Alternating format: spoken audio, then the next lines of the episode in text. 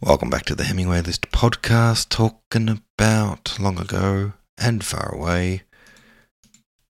Chapter 11. I guess it makes it easier if all your horses are the same. Davy Bones says, I think it just is a preference. Personally, if I bred horses, I'd want all different colours, uh, like the man in this chapter. Maybe it was also like a branding thing, you know, like um, it's just easier to say, oh, that's one of Andy's horses. If all my horses are the same colour. Um, maybe. So what? What was that? Um, chapter eleven. So that means we're up to chapter twelve. Chapter twelve is called "The Head of a Decayed House." One moment, please. I'm just setting up the chapter. Okay. In this chapter, I wish to introduce the reader to the last but one of the half a dozen of our nearest neighbours, selected as typical of the smaller estancieros, a class of landowners and cattle breeders then in their decay and probably now fast vanishing. This was Don Anastasio Buenavida, who was an original person too in his little way. He was one of our very nearest neighbours, his estancia house being no more than two short miles from us on the south side.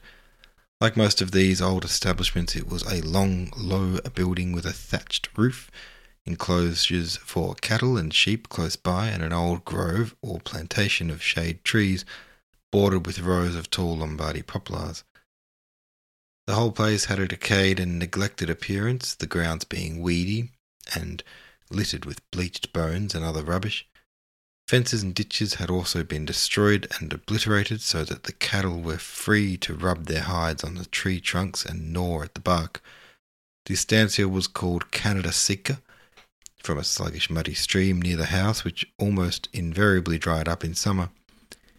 In winter, after heavy rains, it overflowed its low banks, and in very wet seasons, lake like ponds of water were formed all over the low lying plain between Canada Seca and our house.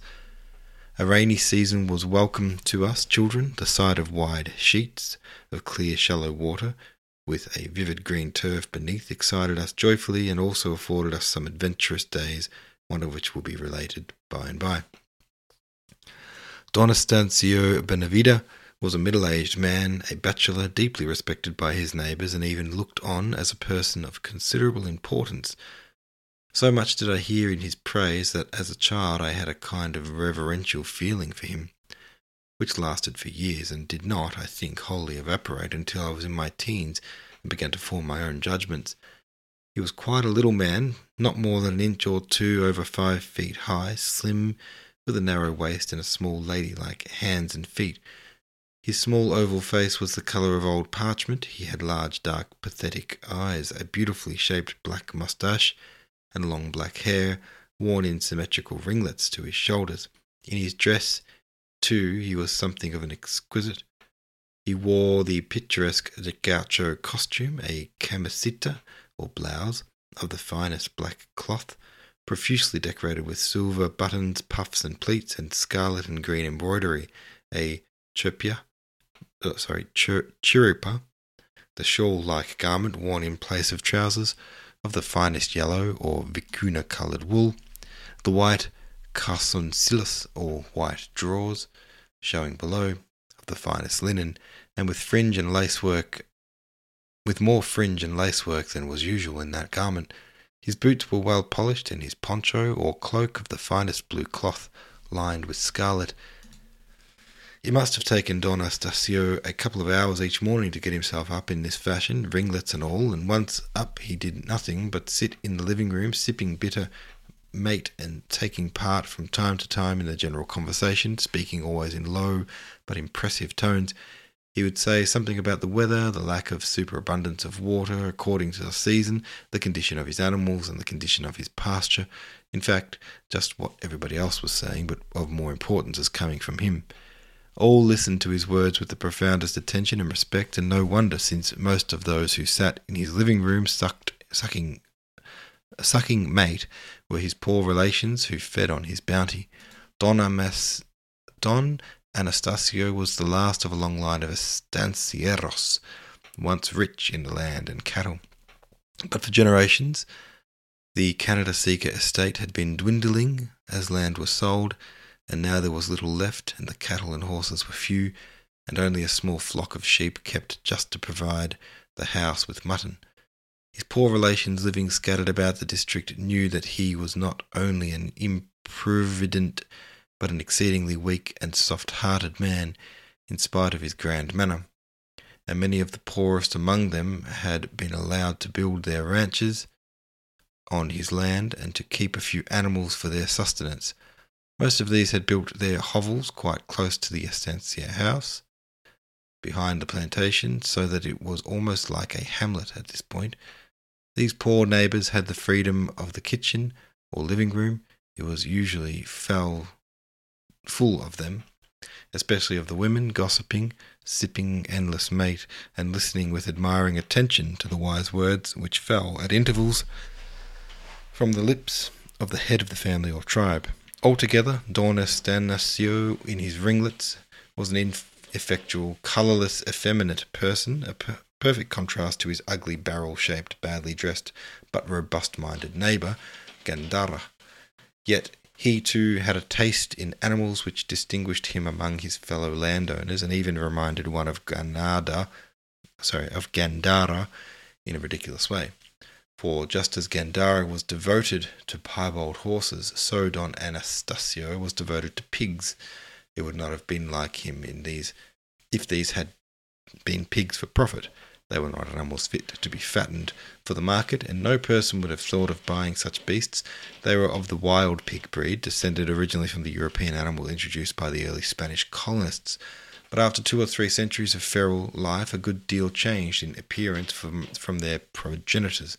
This feral pig was called barraco in the vernacular and was about a third less in size than the domestic animal, with longer legs and a more pointed face, and a uniform deep rust colour. Among hundreds, I never saw one with any black or white on it. I believe that before Don Anastasio's time, a few of these wild pigs had been kept as a curiosity at the estancia, and that when he came into possession, he allowed them to increase and roam in herds all over the place, doing much, doing much harm by rooting up many acres of the best grazing land in their search for grubs, earthworms, mole crickets, and blind snakes, along with certain roots and bulbs which they liked. This was their only provender, when there happened to be no carcasses of cows, horses, or sheep for them to feed on in company with the dogs and carrion hawks. He would not allow his pigs to be killed, but properly his poor relations and pensioners were out occasionally by night to stick a pig when beef and mutton were wait- wanting. I never tasted or wanted to taste their flesh. The gaucho is inordinately fond of the two gamiest flavoured animals in the pampas, the ostrich, or rhea, and the hairy armadillo. These I could eat and enjoy eating, although I was often told by English friends that they were too strong for their stomachs but the very thought of this wild pig flesh produced a sensation of disgust.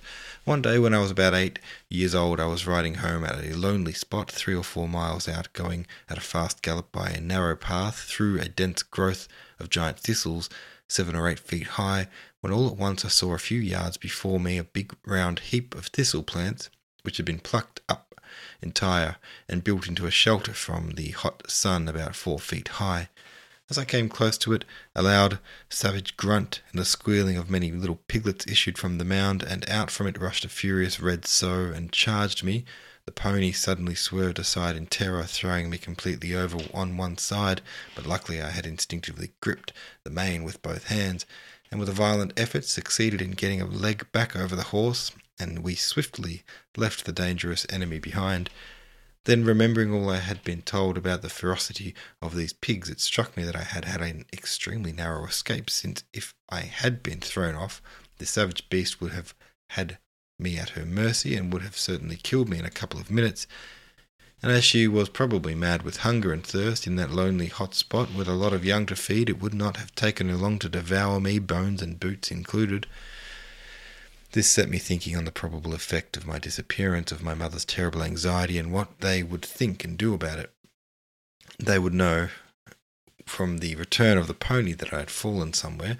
They would have searched for me all over the surrounding plain, especially in all the wilder, lonelier places where birds breed, on lands where the cardoon thistle flourished most, and in the vast beds of bulrushes in the marshes, but would not have found me. And at length, when the searching was all over, some gaucho riding by the cattle path through the thistles would catch sight of a piece of cloth, a portion of a boy's garment, and the secret of my end would be discovered. I had never liked the red pigs, on account of the way they ploughed up and disfigured the beautiful green sward with their iron hard snouts, also because of the powerful and disgusting smell they emitted. But after this adventure with the sow, the feeling was much stronger, and I wondered more and more why the beautiful soul, Don Anastasio, cherished an affection for such detestable beasts. In spring and early summer, the low-lying areas about Canada were pleasant places to see and ride on where the pigs had not defaced them. They kept their bright verdure. When the higher grounds were parched and brown, then too, after rain, they were made beautiful with the bright yellow flower called macachina. As the macachina was the first wild flower to bloom in the land, it had a great as great an attraction to us children as the wild strawberry, ground ivy, celandine, and other first blooms for the child in England. Our liking for our earliest flower was all the greater because we could eat it and liked its acid taste, also because it had a bulb very nice to eat, a small round bulb the size of a hazelnut, of a pearly white, which tasted like sugar and water. That little sweetness was enough to set us all digging the bulbs up with table knives, but even little children can value things for their beauty as well as taste. The macachina was like the wood sorrel in shape, both flower and leaf, but the leaves were much smaller and grew close to the ground, as the plant flourished most where the grass was close cropped by the sheep, forming a smooth turf like that our chalk downs smooth, forming a smooth turf like that of our chalk downs. The flowers were never crowded together like the buttercup, forming sheets of shining yellow, but grew two or three inches apart, each slender stem producing a single flower which stood a couple of inches above the turf.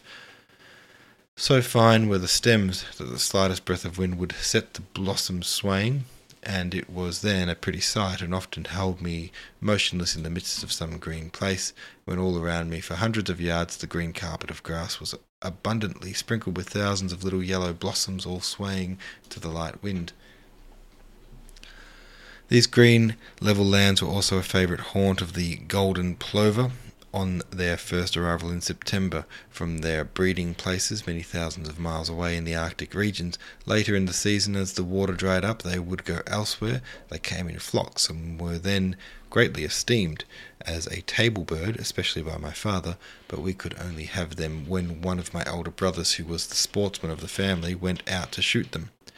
As a very small boy, I was not allowed to use a gun, but as I had been taught to throw the bolas by the little native boys I sometimes associated with, I thought I might be able to procure a few of the birds with it. The bolas used for such an object is a string a couple of yards long, made from fine threads cut from a colt's hide, twisted and braided, and a leaden ball at each end, one being the size of a hen's egg the other less than half the size. The small ball is held in the hand, the other swung round three or four times, and the bolas then launched at the animal or bird one wishes to capture. I spent many hours on several consecutive days following the flocks about on my pony, hurling the bolas at them without bringing down more than one bird. My proceedings were no doubt watched with amusement by the people of the estancia house, who were often sitting out of doors at the everlasting mate drinking, and perhaps Don Anastasio did not like it, as he was, I imagine, something of a Saint Francis with regard to the lower animals. He certainly loved his abominable pigs. At all events, on the last day of my vain efforts to procure a golden plover, a big bearded gaucho with hat stuck on the back of his head rode forth from the house on a large horse and was passing it at a distance of about fifty yards when he all at once stopped and turning came at a gallop to within a few feet of me and shouted in a loud voice, Why do you come here, English boy, frightening and chasing away God's little birds. Don't you know that they do no harm to anyone, and it is wrong to hurt them? And with that he galloped off. I was angry at being rebuked by an ignorant, ruffianly gaucho, who, like most of his kind, would tell lies, gamble, cheat, fight, steal, and do other naughty things without a qualm. Besides, it struck me as a f- as funny to hear the golden plover, which I wanted for the table, called God's little birds, just as if they were wrens or swallows or hummingbirds, and or the darling little many-coloured kinglet of the bulrush beds. But I was ashamed too, and gave up the chase. The nearest of the moist green low-lying spots I have described as lying south of us between our house and Canada Seca was not more than twenty minutes' walk from the gate. It was a flat, oval-shaped area of about fifty acres, and kept its vivid green colour and freshness when in January the surrounding land was all of a rusty brown colour. It was to us a delightful spot to run about and play on, and though the golden plover did not come there, it was haunted during the summer by small flocks of pretty buff coloured sandpiper, a sandpiper with the habits of a plover, one too which breeds in the Arctic regions and spends half of the year in southern America. This green area would become flooded after heavy rains.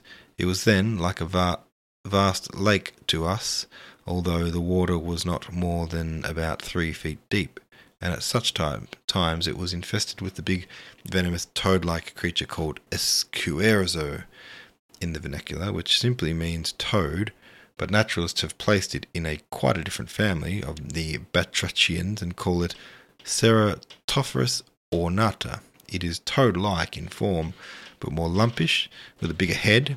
It is big as a man's fist, of a vivid green, with black symmetrical markings on its back, a primrose yellow beneath.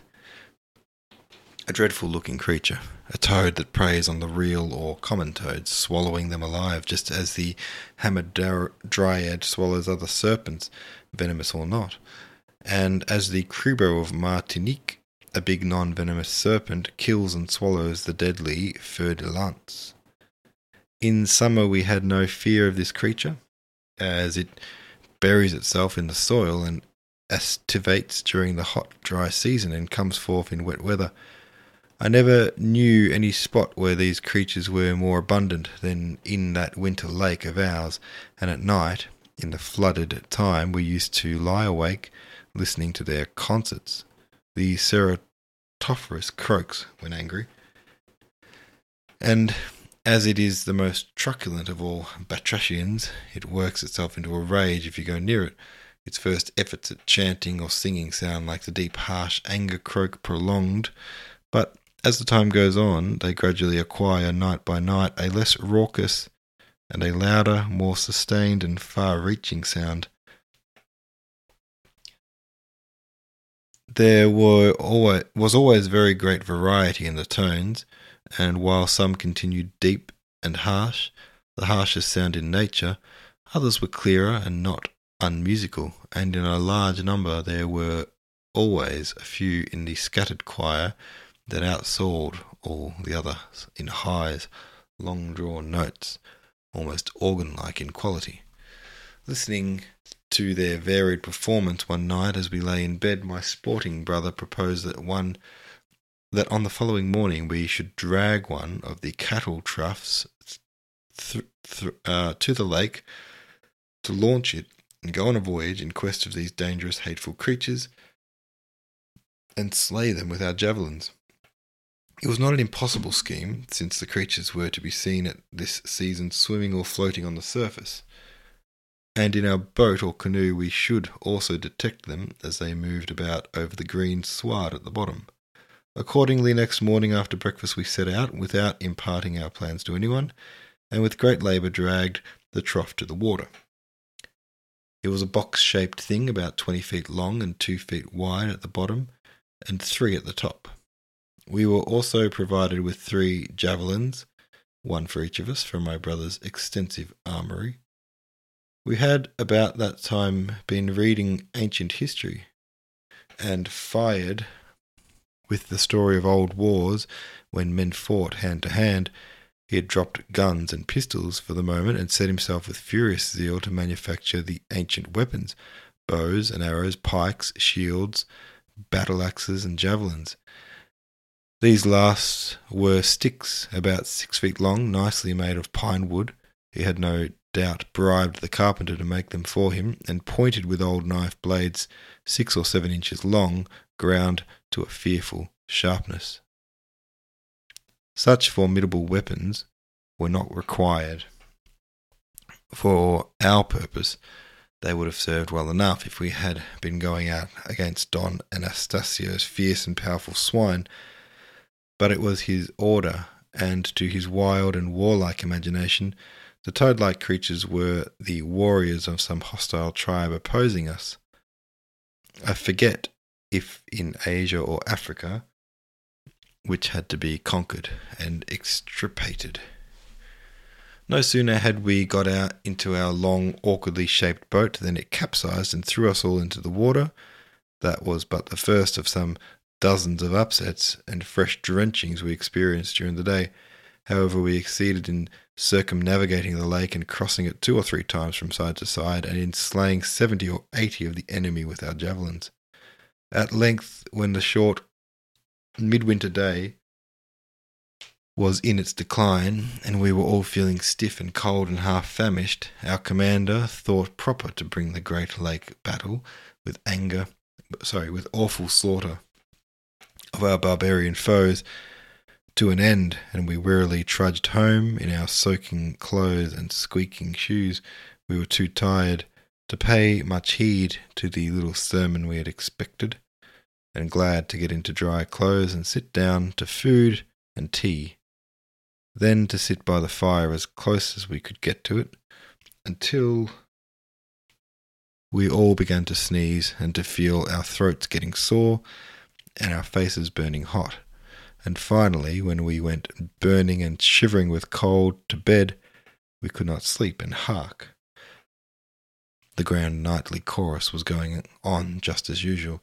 No in spite of the great slaughter, we had not exterminated the enemy. On the contrary, they appeared to be rejoicing over the great victory, especially when high above the deep, harsh notes, the long drawn organ like sounds of the leaders were heard. How I then wished, when tossing and burning feverishly in bed, that I had rebelled and refused to take part in that day's adventure. I was too young for it, and again and again, when thrusting one of the creatures through with my javelin, I had experienced a horrible disgust and shrinking at the spectacle. Now, in my wakeful hours, with that tremendous chanting in my ears, it all came back to me. It was like a nightmare.